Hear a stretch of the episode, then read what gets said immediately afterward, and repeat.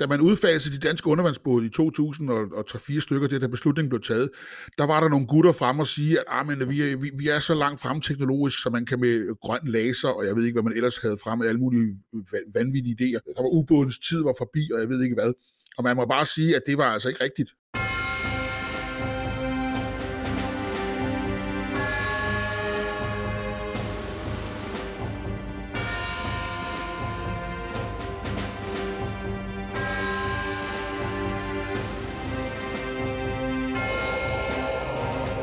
Goddag igen og velkommen til Krigskunst podcast, hvor vi hver måned taler om et aktuelt militært eller sikkerhedspolitisk emne med skiftende eksperter. Jeg hedder Kasper Vester og er til daglig journalist på Olfi, og jeg producerer podcasten sammen med min medvært, militæranalytiker Anders Puk Nielsen. I dag har vi besøg af Søren Nørby til en samtale om ubåde, men før vi kan tage hul på den, så skal jeg lige huske at nævne, at alle medvirkende giver udtryk for deres egne meninger og ikke taler på vegne af nogle organisationer, som de måtte have en forbindelse til. Og med det ud af verden, så skal vi have en nærmere præsentation af Søren og emnet Anders. Ja, det skal vi nemlig. Og øh, vi skal som sagt tale om ubåde. I 2004 der besluttede Folketinget at afvikle det danske ubådsvæsen, og på det tidspunkt havde vi så haft ubåde i 95 år. Og det gav store reaktioner fra ubådssejlere, flåderomantikere og andre jagttagere, der begræd beslutningen på, øh, øh, om at afvikle et, øh, et, hvad kan man sige, et vigtigt kapitel i dansk militærhistorie. Operativt betød det, at Danmark også mistede et vigtigt redskab til at følge med i, hvad der rører sig under havoverfladen, både øh, i de danske farvande og længere ind i Østersøen.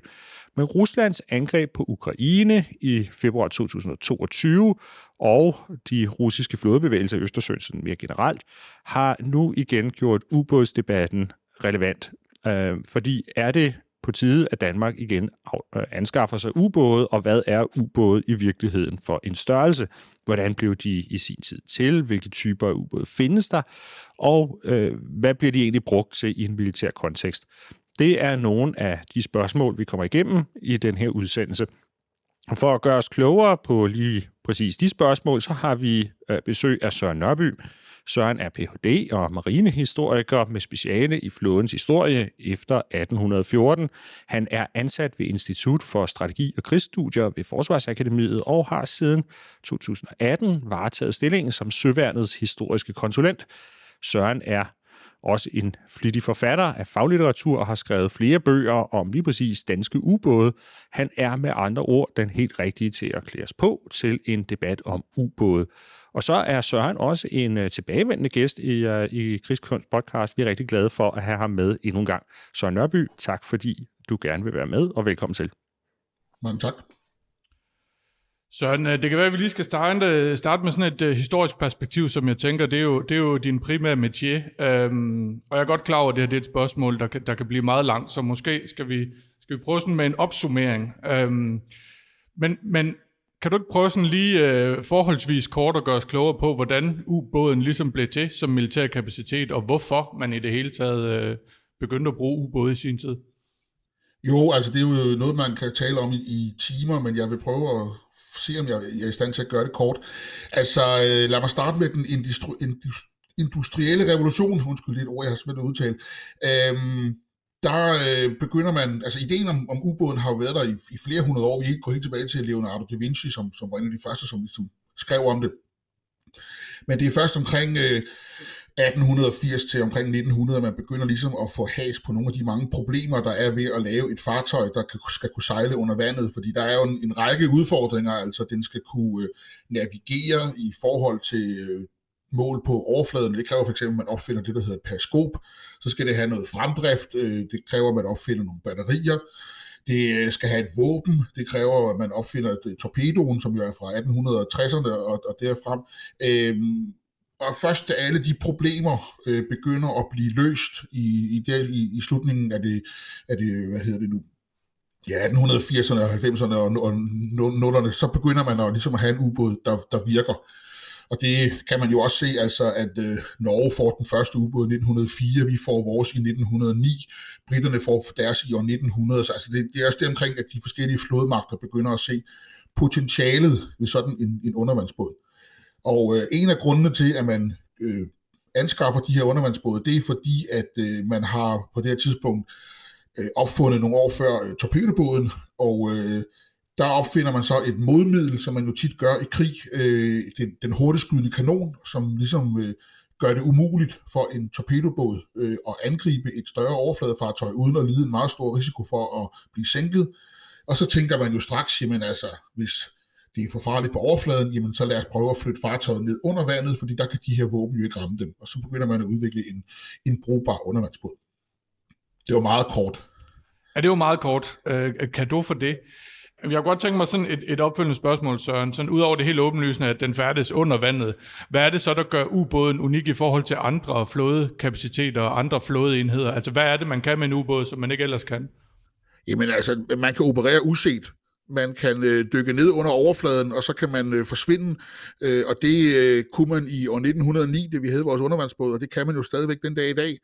Altså, øh, når en ubåd for eksempel under den kolde krig, når en dansk undervandsbåd skulle på patrulje i Østersøen, jamen, så dykkede den nede ved Krigers Flak, og så tre uger efter, så dykkede den ud igen nede ved Krigers Flak, og så havde man ikke rigtig kunne se, hvor den var henne i den mellemliggende periode. Den kunne have været på den østlige side af Bornholm, vestlige side af Bornholm, eller hvor man nu havde brug for, at den blev indsat.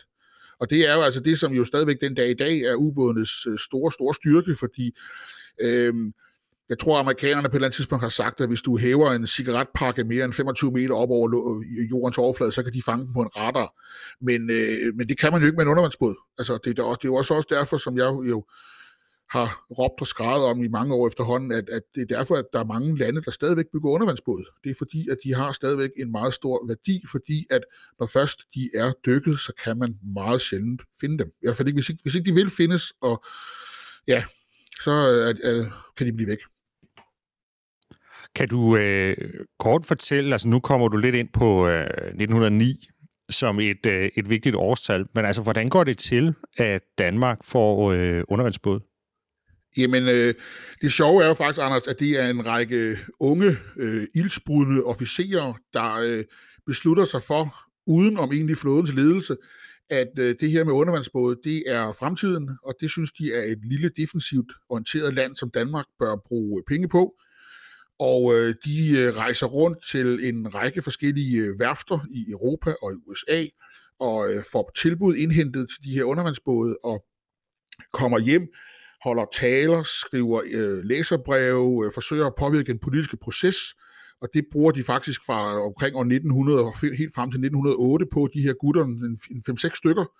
Og til sidst så lykkes dem, dem altså at overtale regeringen til, at man skal investere øh, 460.000 kroner, det svarer til cirka 30 millioner kroner i dag, på at anskaffe en lille forsøgsubåd.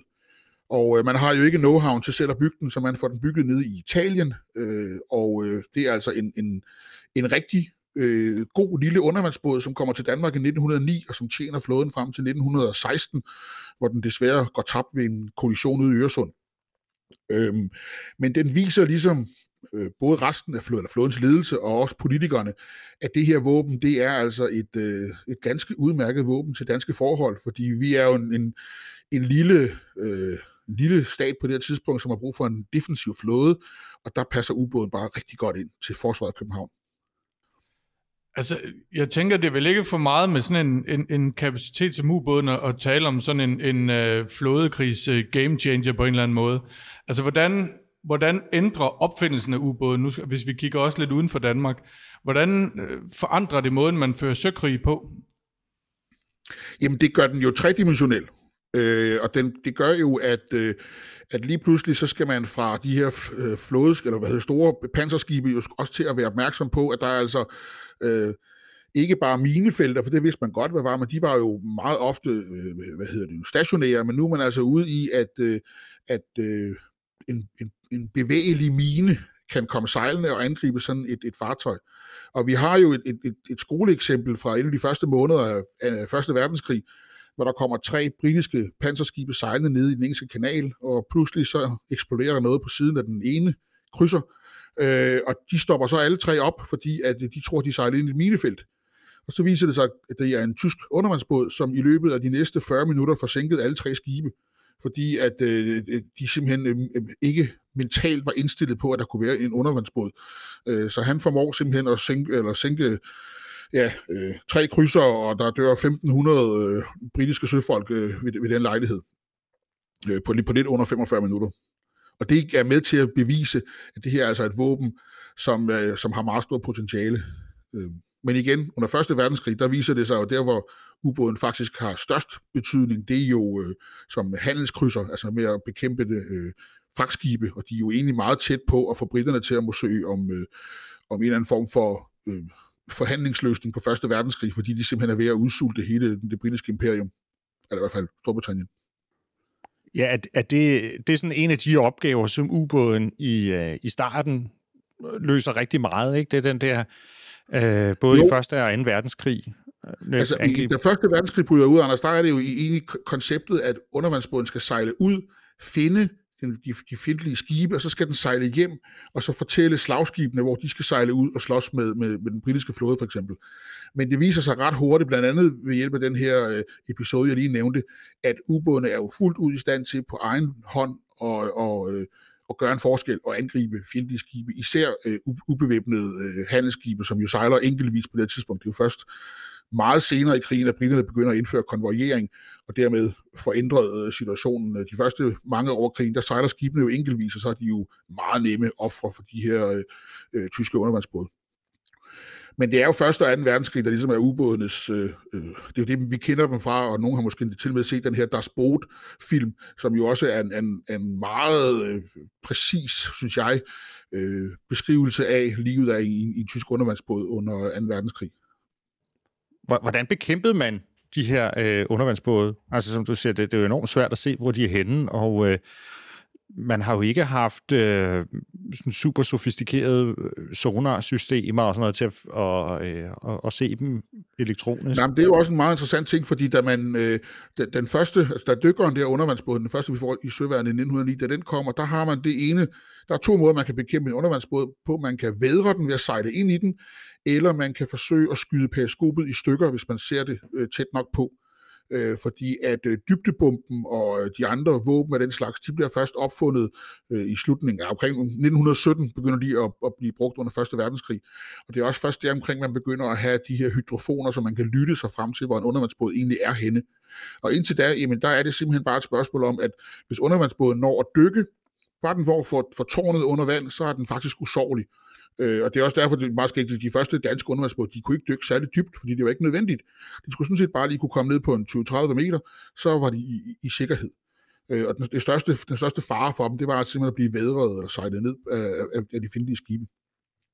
Og så har man jo så selvfølgelig siden da gjort utrolig meget for at forbedre evnen til at bekæmpe undervandsbåde, men altså det er jo stadigvæk sådan i dag, at hvis en undervandsbåd ude i Østersøen, en dieselelektrisk undervandsbåd, øh, ikke vil findes, øh, så kan den jo lægge sig ned på bunden, og så kan den slukke for de elektriske systemer, og så er den jo fuldstændig lydløs, og så har man ikke rigtig nogen mulighed for hverken at finde den eller bekæmpe den. Det var egentlig lidt mit, mit næste spørgsmål, Søren. Det var, hvilke modforanstaltninger kan man egentlig gøre sig som flo, øh, overfladeenhed, eller hvis, hvis man i øvrigt skal finde sådan nogle ubåde i dag, Altså det har historisk været svært. Hvad, hvad kan man gøre i dag, og hvilke redskaber har man til rådighed i sådan en anti-ubådskrig? Øh, Jamen altså, man har jo øh, lytteudstyr til at forhø- forsøge at høre de her undervandsbåde, de kommer sejlende, altså høre deres skruestøj, høre deres maskineri. Men hvis det er en, øh, en, en dieselelektrisk, altså en ubåd, der sejler på batterierne, når den er neddykket, så larmer de utrolig lidt. Øh, en atomubåd, den larmer lidt mere, fordi der er nogle pumper, der hele tiden skal køre for, at den her øh, atomproces, den ikke øh, futter af. Øh, men en, en, en elektrisk undervandsbåd, den er meget svær at høre.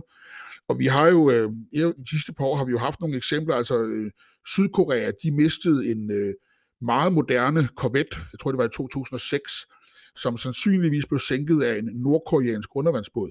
Øh, og det har været en undervandsbåd, der er designet i 1980'erne. Øh, men altså som var i stand til at komme så tæt på den her sydkoreanske øh, korvet, at den kunne ramme den.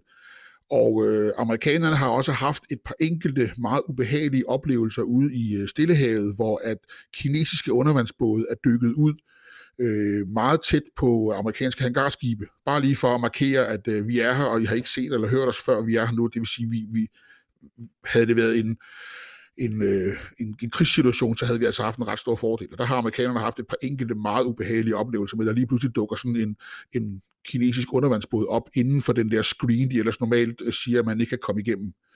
Øhm, så altså, du har muligheden for at lytte øh, efter en undervandsbåd. Du kan også smide dybdebomber og torpedoer, altså vores fregatter for eksempel, de har jo de her MU-90 anti-ubåds torpedoer, men det kræver jo altså, at man kan høre undervandsbåden. Men det er lidt bemærkelsesværdigt, er det ikke, at, at, at nu har undervandsbåden sejlet rundt i mere end 100 år, og man har ligesom ikke udviklet noget, der kunne kaldes, øh, noget der bare i nærheden af at være et supervåben til at finde frem til dem og til at bekæmpe dem. Altså det er stadigvæk en meget, meget svær øh, enhed at opdage. Det er, og, det, og, og da man udfasede de danske undervandsbåde i 2003-4 stykker, det der beslutningen blev taget, der var der nogle gutter frem og sige, at ah, men, vi, er, vi, vi er så langt frem teknologisk, så man kan med grøn laser, og jeg ved ikke, hvad man ellers havde frem, alle mulige vanvittige idéer, der kunne man, øh, der var ubådens tid var forbi, og jeg ved ikke hvad. Og man må bare sige, at det var altså ikke rigtigt, fordi øh, ikke bare... Øh, ja, der er rigtig mange lande, der stadigvæk bruger penge på undervandsbåde, og det ville de jo ikke gøre, hvis de var nemme at finde for, for nogle øh, af, af parterne. Så så øh, når først man er dykket ned under overfladen, og man er i stand til at udnytte for eksempel sådan noget temperaturlag og saltlag i vandet, jamen så har man bare en kæmpe stor fordel.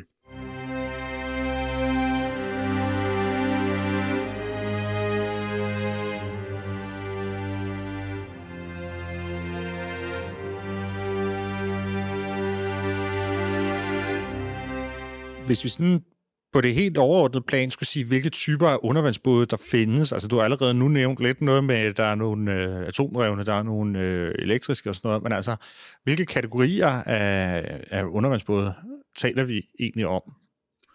Ja, vi taler vel, altså, ud, hvis, hvis vi skal skære de civile fra, så har vi jo tre øh, ja, krigsubåde, eller hvad man nu vil kalde dem. Altså, vi har sådan nogle øh, små dieselelektriske kø- kystubåde, som vi havde, øh, som er jo altså relativt små øh, 500 tons øh, med en 25-mands besætning, og øh, så har de jo så, hvad hedder det nu, en dieselmotor til at oplade batterierne, og så har de en batterier til, når de tager neddykket.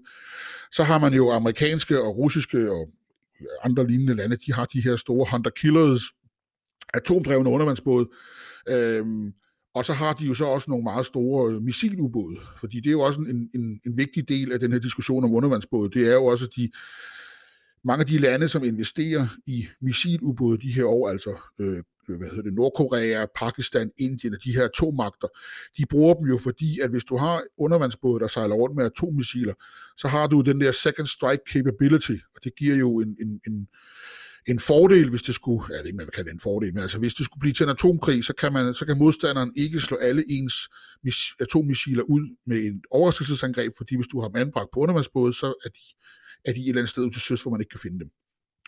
Og det er jo så de her store, øh, ja, hvis nogen har set Jagten på Røde Oktober, så er det jo sådan en, en undervandsbåd, der sejler rundt. Normalt ville de sejle op ved, rundt op, for eksempel ved Nordkalotten, øh, og være klar til at regne missiler ned over USA, hvis ballonen gik op.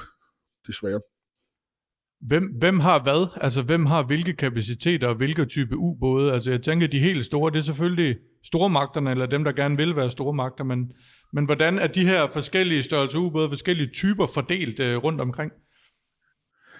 Jamen altså, det er, det er jo som du, som du selv siger, altså stormagterne, dem der har atomvåben, de har som næsten alle sammen også, øh, hvad hedder det nu, øh, øh at missilerne anbragt på undervandsbåde i en eller anden øh, grad, øh, og det vil sige, jamen hvem har jo, det er Frankrig, det er England, det er Rusland, det er USA, øh, og så Indien og Pakistan og Nordkorea er også øh, i gang med at opbygge et, øh, et atomvåbenberedskab til søs i, i, i regi af deres undervandsbåde. Øhm, så, så, men ellers er det jo næsten alle, hvad hedder det nu, øh, sømagter i verden, på nær os. Vi har, har, har undervandsbåde i deres, øh, i, i, i deres øh, værktøjskasse, hvis man skal bruge sådan et fortærsket udtryk. Øh, jeg mener, der er 300 undervandsbåde operative på verdensplan lige pt. Øh, så der, det er altså en ret stor ting, og hvis vi skal ud øh, i stormagtskonflikt med Kina, eller hvem der nu kunne frygte, jamen så er undervandsbåde jo også noget af det, som, som, som de vil kunne øh, hive op af deres værktøjskasse. Du ser også, at russerne bruger jo rigtig mange ressourcer, også på den slags.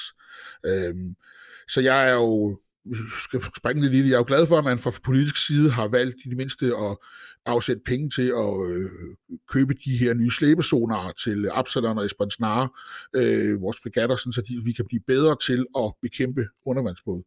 Man kunne så måske også håbe, at man også havde nogle undervandsbåde at træne med, men det må vi jo så se, om vi kan finde nogle øh, gode venner i, i NATO, som kunne hjælpe os med. Jamen, lad os bare lige tage øh, danskervinklen, nu hvor du øh, lægger den lidt til højre ben her. Jeg kunne egentlig godt tænke mig, for de af vores lyttere, som måske er lidt yngre eller ikke fuldt med øh, omkring årtusindskiftet, da, da man ligesom besluttede at, at udfase det danske ubådsvæsen, hvad, hvad lå til grund for den beslutning? Fordi det lyder jo lidt til, at det er en helt fantastisk kapacitet, som kan en hel masse, som er svær at opdage, som satte os i stand til en hel masse forskellige ting, som vi ikke kan i dag. Hvorfor var det, at, at de skulle afskaffes i, i, øh, i Danmark? Jamen, det var øh, ren økonomi, og når man, øh, når man i dag sidder her øh, under krigen i Ukraine og, og vurderer de danske politikers beslutninger dengang, så forekommer de måske øh, øh, ikke helt gennemtænkte. Men man må også være ærlig og sige, at det var en helt anden situation, det var en anden tid. Dengang der øh, var Rusland overhovedet ikke på samme måde som i dag en, en øh, trussel. Og øh, der var, havde man brug for et dansk forsvar, som kunne øh, operere meget langt væk fra Danmark, øh, i sådan noget, øh, jeg plejer at kalde det for et, et Lego-forsvar, altså hvor vi bidrog med, med noget af det, vi var gode til, og så kom der nogle samarbejdspartnere og kom med noget andet, som de var gode til, og så lavede vi en helt støbt, helt støbt indsats på den måde. Og øh, man havde penge til enten at bygge tre fregatter, altså i Vorvitfeldt-klassen, eller købe nye undervandsbåde. Der skulle man også have tre stykker. De koster en milliard stykket.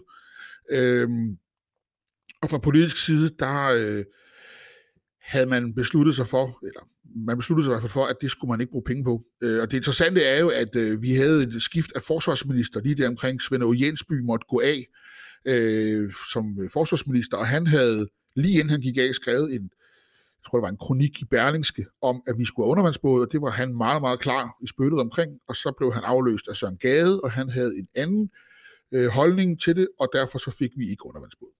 Så der var også noget, der spillede ind der. Altså hvis ikke øh, Jensby var, var øh, røget på den måde, så er jeg ret sikker på, at vi stadig ville have haft undervandsbåd i søværnet. Men så kan det så godt være, at vi kun havde fået én fregat eller ingen fregatter. Det er jo sådan en helt anden diskussion. Om, ja, så kunne vi have siddet her og snakket om, hvorfor vi ikke havde fregatter længere. Men hvad var det for en opgave, som de her ubåde, de, øh, de løste? Altså de danske ubåde? Jamen, det er jo et rigtig godt spørgsmål, fordi at selvfølgelig har de en opgave i krig. Øh, hvis øh, ballonen var gået op under den kolde krig, jamen, så var undervandsbådene, de var vores øh, first line of defense. Det var dem, der skulle ligge længst ude i Østersøen og ligesom tage det første stød, når øh, Varsjava-pakten lavede en, øh, en, en invasion af Køgebugt, eller, eller hvor det nu var, de ville gå i land. Øh, og når der ikke var krig, jamen, så sejlede de rundt derude og lavede efterretningsoperationer. Fordi det er undervandsbåde jo også helt fantastiske til. Og øh, der er ingen tvivl om, selvom der ikke rigtig er nogen officielle øh, kilder på det, så er der ikke nogen tvivl om, at man under den kolde krig og et årene efter, der indsamlede man nogle meget brugbare øh, oplysninger gennem de danske undervandsbåde ude i Østersøen. Øh, og det er jo alt lige fra, at når øh, Sovjetunionen søsatte et nyt orlogsskib, jamen øh, hvert skib har jo en øh, unik øh, signatur, altså lydsignatur for eksempel for skruestøj, og der kunne man sende en dansk undervandsbåd over og optage den her lyd, og så kunne man sejle hjem, og så kunne man sige til ens venner i øh, NATO og sige, vi har den her lyd af en ny øh, russisk destroyer, hvad, hvad vil I bytte med for at få øh, optagelsen af det? Og det var sådan lidt bytte-bytte købmand, og den måde så fik danskerne adgang til nogle efterretninger, som man måske ellers ikke ville have fået adgang til. Og det var altså det, undervandsbådene var, var sindssygt gode til, fordi det siger jo sig selv, at hvis der havde ligget et øh, dansk, øh, en dansk fregat derovre i, i øvelsesområdet, hvor russerne kom sejlende, så havde de jo måske nok ikke afprøvet deres våben, men der kunne ligge en undervandsbåd, uden de vidste og øh, når de så afprøvede deres våben, jamen, så kunne man opsamle øh, radarsignaturer eller andet, andet brugbart elektronisk øh, viden, som man så kunne øh, bytte med, når man kom tilbage til, til havn. Og det var jo noget af det, danskerne var gode til, og det var også derfor, vi for eksempel, mange laver jo sjov med, at vi sendte selen til en ørkenkrig nede i Persergolfen i 2003, øh, men den lavede jo nogle meget fornuftige ting dernede, den her danske undervandsbåd, fordi den var i stand til at operere tæt inde på kysten, og også var i stand til at opsamle efterretninger, som øh, amerikansk, altså du, hvis du har sendt sådan en amerikansk øh, øh hvad hedder, Los Angeles-klasse derind, den er jo øh, 10 gange så stor som en dansk undervandsbåd, den vil ikke rigtig kunne operere så tæt på land, men det kunne danskerne, øh, så derfor havde vi altså en fordel der.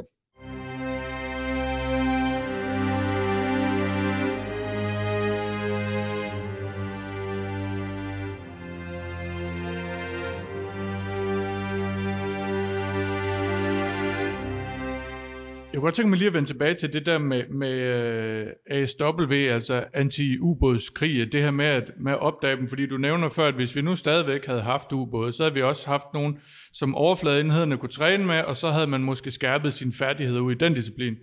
Uh, nu, nu er det efterhånden 10 år siden, jeg selv sejlede, men jeg mindes ikke, at vi brugte særlig meget tid på ASW uh, øhm, ombord på Esbern Snare. Det kan være, at Anders kan supplere med nogle nye erfaringer. Ikke? Men hvor, hvor, efter vi har afskaffet de her øh, ubåde selv. Altså, hvordan står det så til med vores øh, evner ud i ASW i den danske flåde? Jamen, det er jeg jo ked af at sige, at øh, Kasper, siden du forlod søværnet, er det jo kun gået ned ad bakke. Øh, på alle områder selvfølgelig. Men øh, hvad hedder det nu? Især inden for ASW, fordi det er altså et, et meget praktisk fag, har jeg fået fortalt. Jeg har jo aldrig rigtig selv prøvet det, men jeg har fået fortalt, at det er altså noget, man man, man skal træne jævnligt, og du kan ikke læse dig til det i, i særlig høj grad. Så, øh, så derfor så ville det være fantastisk, hvis vi gerne vil være gode til øh, ASW, jamen så er det ikke nok bare at få en, en ny lækker slæbesonar på de her to fregatter. Vi skal også have nogen at træne med, og der er det jo så konceptet, altså, men altså hvis ikke vi vil købe vores egne undervandsbåde, det kan, det kan man måske sige, det, det er mange penge at skulle bruge på det, men så kunne vi måske lave en aftale med vest, eller kalder dem vesttyskerne, men med tyskerne, eller med svenskerne, eller nogle af de andre lande i vores nærområde, som har undervandsbåde. Fordi det ville jo være oplagt at så lave en eller anden form for, for aftale med, at vi mødes et par gange om året og træner det her. Øhm, men igen, det ville jo så måske nok kræve, at så, ville de sige, så skal I møde op til nogle af vores øvelser, og det bliver jo dyrt og bla bla bla. Så det er også et spørgsmål om økonomi hvis jeg sådan bare sådan rent øh, anekdotisk må, må supplere, ikke? Altså, jeg tror, øh, en af udfordringerne med det er, at det også øh, er helt vildt svært, øh, den her type af krig, altså fordi øh, det kræver et, et, et meget høj viden om hydroakustik og sådan noget, altså lydens udbredelse i vand og, øh, øh, øh, og, og, og netop erfaring i at, at sidde og prøve at tolke de her billeder og sige, hvad er i virkeligheden, hvad, hvad er det her kunne ligne en ubåd, og hvad er, øh, ja, hvad er en valg, og hvad, altså, hvad, er, hvad er bare støj og alt sådan noget. Øh, Jamen altså, nu er der ikke mange valer i Østersøen, men hvis du kigger på for eksempel øh, den britiske flåde i 1982, da de sejlede til øh, Falklandsøerne for at skulle ned og slås mod argentinerne, der slog de jo altså simpelthen så mange valer i hjælp turen derned, at Greenpeace jo nærmest burde have reageret, fordi at, øh, at de var jo så usikre på, det de ser, er det en argentinsk undervandsbåd, eller er det noget, noget, noget biologisk, og så gav de det altså lige en dybdepumpe, øh, bare for at være sikker. Og, og der var ikke nogen argentinsk undervandsbåd i, i det område, så det har været valer, de har slået ihjel hver gang. Øh, men igen, og det, altså det til trods for, de havde også undervandsbåd, de kunne træne imod derhjemme, og alligevel, så øh, var de altså usikre på det. Så det kræver, øh, som du selv siger jo, øh, træning, træning, træning, og det også fordi det er jo, det er jo sådan en, en, en lidt, jeg ikke, man vil sige kedelig krigsførelse, men det er jo meget, man skal være meget tålmodig, fordi det foregår jo med en, med en 4-6 knops fart, hvor du ligger, og du lytter, og du lytter, og du lytter, og nogle gange er der ikke noget i timevis, og så pludselig, så, så er der altså noget, der, der larmer, som du skal reagere på. Mm. Man, man, man kan sige, ASW står for anti-submarine warfare, men jeg tror, at de fleste søfolk de kender det nok som awfully slow warfare, uh, fordi det er bare noget, som for, ja. for langt de fleste på skibet synes uh, enormt kedeligt og, og langsomt, men hvor der så er det jo enkelte specialister, som, uh, som, som træner uh, ubådskrig der. Ikke? Um, men jeg tror, uh, det, som har været min oplevelse med det, det er, at fordi det er så svært, og det kræver så høj specialisering, så, er det, så det kræver det, at der er nogen, der har været ansat i søværnet rigtig længe, som har specialiseret i det her, og det gør jo så også, at det er enormt sårbart, når, når søværnet er udsat for, at, at folk søger ud i det civile og sådan noget. Og en af de ting, som, som jeg har oplevet som en, uh, en udfordring med, at vi har afskaffet ubådsvåbnet, det er, at vi ikke længere har officerer, som øh, har den der erfaring fra at, at sejle ubåde, og som, så, øh, som, som de så har kunne tage med sig over på fregatter og, og sådan noget, men den der dybe erfaring og, og viden om hydroakustik og alle de her ting her. Ikke? Så på den måde, så, så, så kan jeg godt følge det du, det, det, du siger med, at det kan godt være, at det i virkeligheden er dalet, siden Kasper øh, var i søværnet, fordi dengang, der var der nok stadig officerer, som, som havde personlig erfaring fra ubådene, som på det tidspunkt så sejlede fregatter. Altså nogle af de sidste ubåds, øh, eller, eller surfacer med, hvad hedder det nu, ubådserfaring. Det er jo sådan nogen som Carsten Fjord, der er skib, eller hvad det, chef for Søværende PT, altså han er oppe i, de, jo, de nærmer sig jo det pensionsalderen, mange af de folk, der gjorde tjeneste øh, frem til 2003. Øh, så, så altså, det er noget, vi, vi, vi er ved at miste.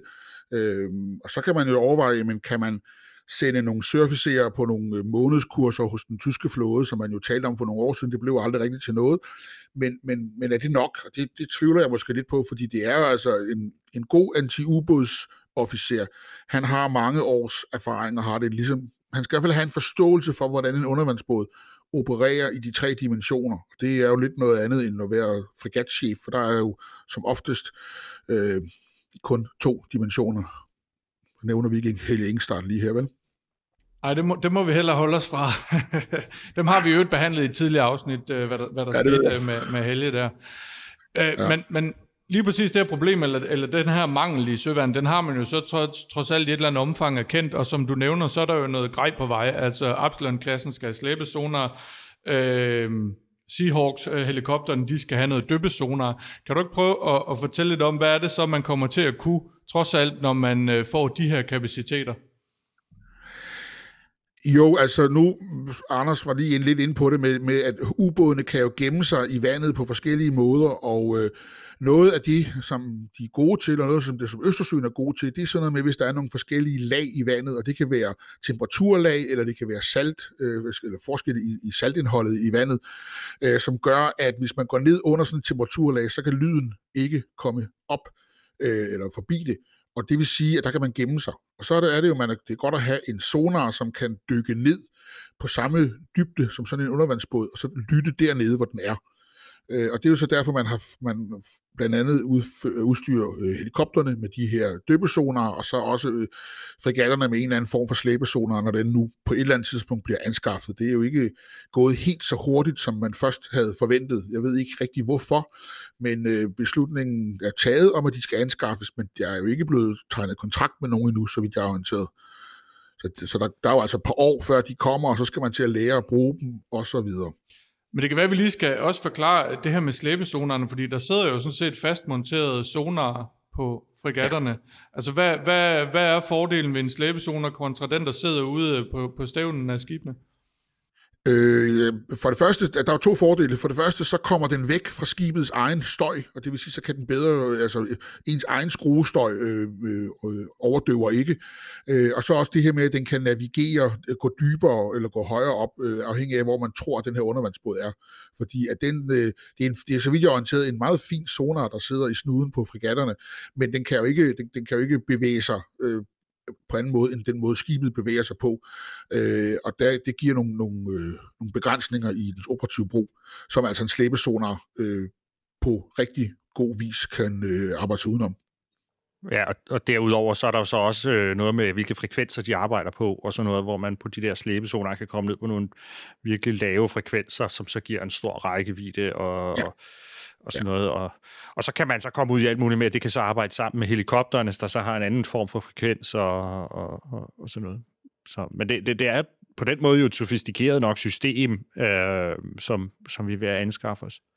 Ja, men altså, og det er jo... Øh, det, som jeg blandt andet hører, det er, at man er usikker på, om man skal anskaffe et, der er skræddersyet til Østersøen, eller et, der er skræddersyet til Arktis. Fordi der er åbenbart stor forskel på, hvordan de bruger, om der er relativt lavt vand, eller der er flere kilometer vand og sådan noget. Men der, der er vi ude i, i, øh, at jeg ikke er nok ekspert til at sige det, men det er i hvert fald, hvad jeg har fået at vide. Det er der, blandt andet derfor, at øh, hele anskaffelsesprojektet er blevet lidt udskudt. Men, men noget, som, noget, som vi så ikke øh, anskaffer os i Danmark, men som andre lande jo har, øh, det er det flybaserede øh, øh, antiubådssystem. Øh, hvordan fungerer det Jamen altså, der er jo, vi kan jo for eksempel se på øh, nordmændene, de har jo købt, øh, jeg tror det er de her P-8 amerikanske øh, antiubådsfly, som jo altså er langtrækkende patruljefly, der kan øh, dække et meget stort område, og de har jo så forskellige systemer ombord, og det er jo noget, der blev hovedsageligt udviklet under 2. verdenskrig, altså men, men der er for eksempel en radar, der kan øh, øh, er så finfølende, så den ofte kan øh, finde et periskop, der bliver stukket op over overfladen. Øh, og så har man jo sådan nogle, øh, hvad hedder de, magnetroner, tror jeg de hedder, der kan mm, øh, måle, hvis man flyver hen over et magnetisk objekt, som for eksempel en undervandsbåd, så slår den ud, og så siger den, der var altså noget her, som ikke var en val.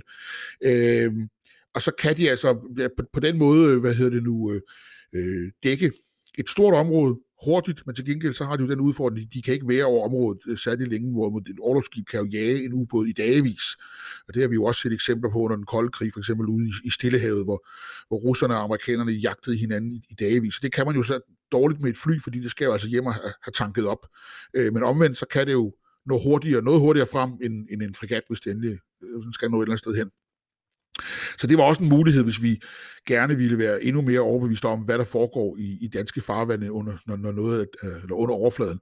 Så kunne man også kigge på, om man skulle anskaffe sådan noget. Det ville jo også spille, spille en stor rolle omkring Arktis, fordi der har jo været rapporter om, at, at, at uidentificerede ubåde har opereret i grønlandske farvande. Øh, og det kunne jo godt tyde på, at det var nogle af dem, som vi skulle holde øje med, der gjorde det øh, deroppe. Og det, øh, der kunne man jo godt overveje et fly eller to.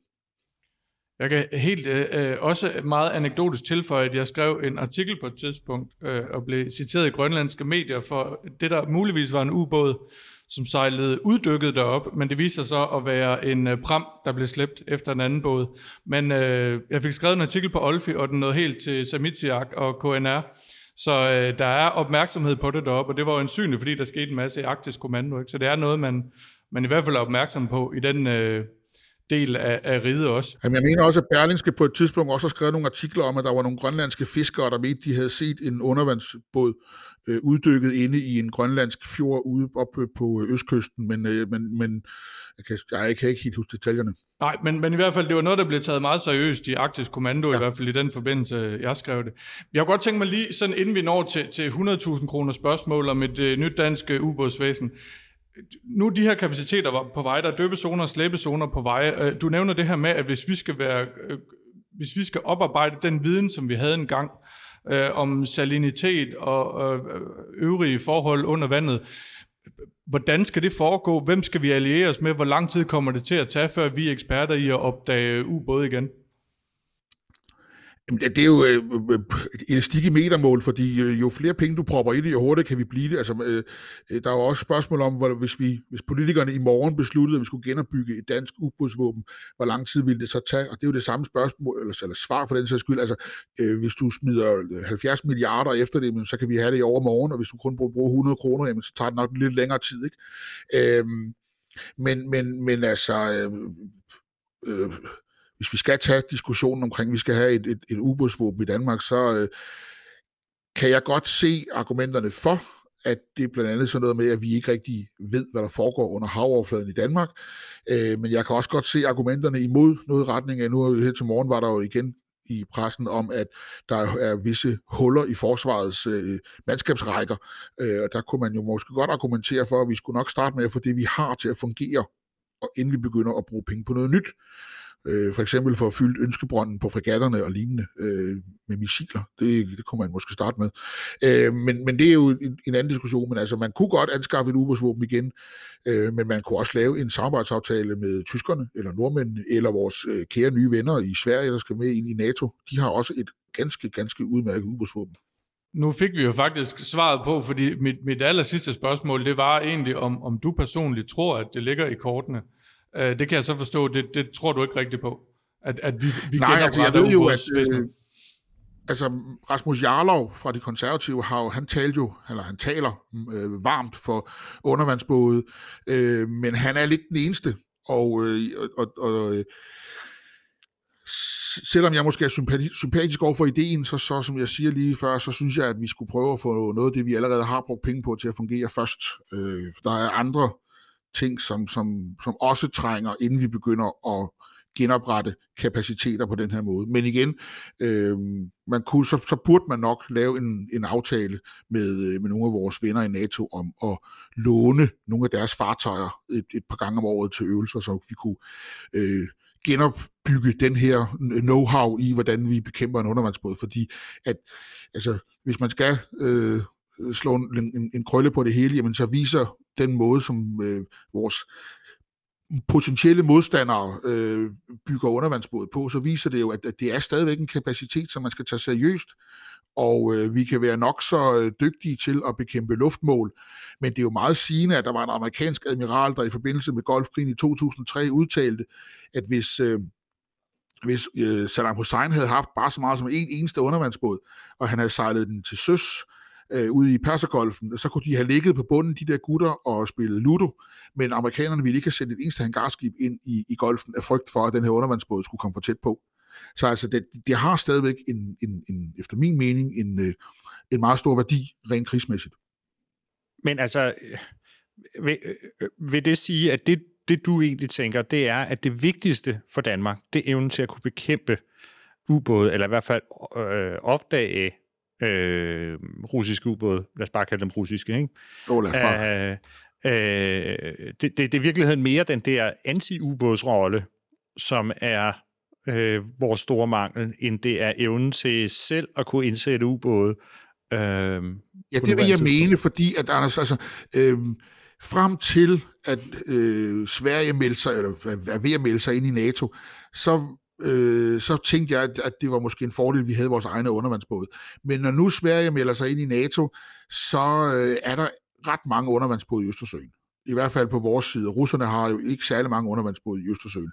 Og derfor så er der ligesom ikke behov for os at have tre danske undervandsbåde, medmindre vi køber nogle rigtig dyre, nogen der også kan sejle op ved Arktis. Og det er jo så en helt anden diskussion. Men, men, men jeg mener ikke, at der er mangel på øh, NATO-undervandsbåde i Østersøen PT. Øh, så derfor så synes jeg, at vi skulle fokusere igen, øh, fordi vi jo ikke har ubegrænsede ressourcer, så skulle vi fokusere på evnen til at finde og bekæmpe undervandsbåd i stedet. Men altså, det er jo min personlige holdning. Det er jo ikke hverken mig, Søværnet eller Forsvarsakademiet, der mener det her. Det er kun mig. Øh, så øh, øh, ja, det skal man jo huske at sige.